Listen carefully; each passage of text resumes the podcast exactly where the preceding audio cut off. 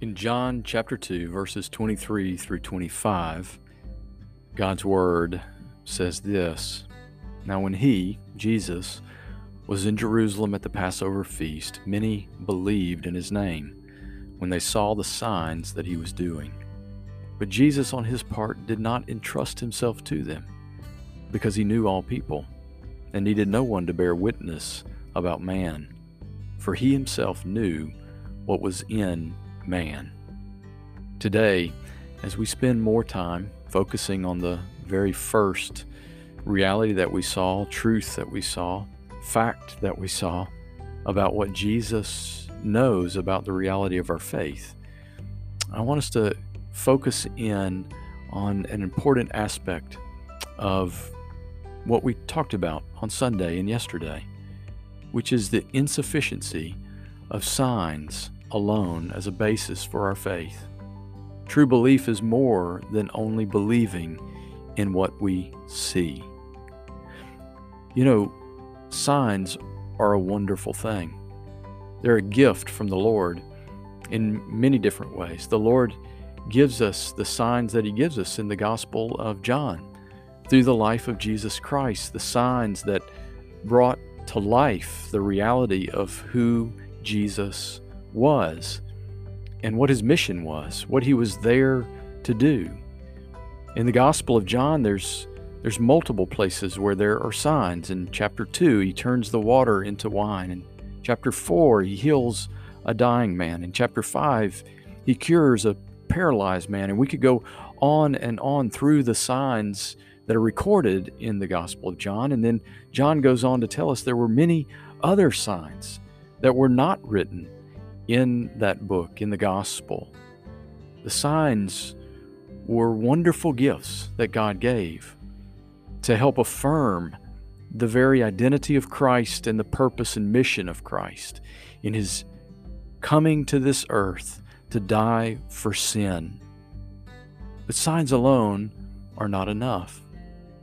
We were reminded this past Sunday of Hebrews chapter 11, verse 1, that tells us faith is this it's the assurance of things hoped for and the conviction of things not seen.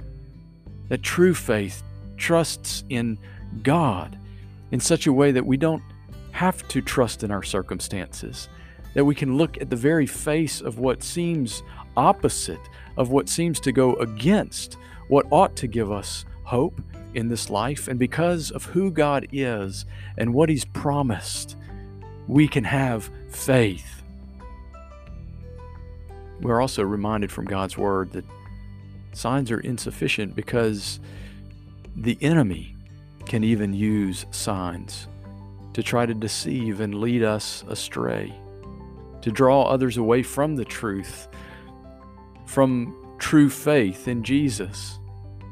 Jesus himself points to this in Matthew chapter 24 verse 24 where in pointing towards the end times he says for false christs and false prophets will arise and perform great signs and wonders so as to lead astray if possible even the elect. And the apostle Paul in his letter to the church in Thessalonica and his second letter to them and Second Thessalonians chapter 2 verses 9 and 10 says the coming of the lawless one is by the activity of Satan with all power and false signs and wonders and with all wicked deception for those who are perishing because they refuse to love the truth and so be saved.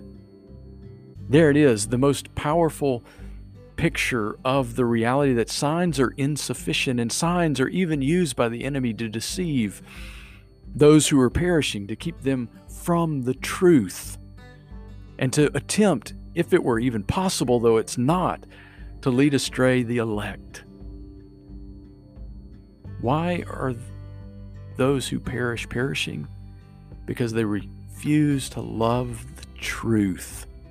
The truth faith is grounded in the truth of who God is, of what He has said, of the very Word of God that became flesh and dwelt among us, Jesus Christ, who is the truth.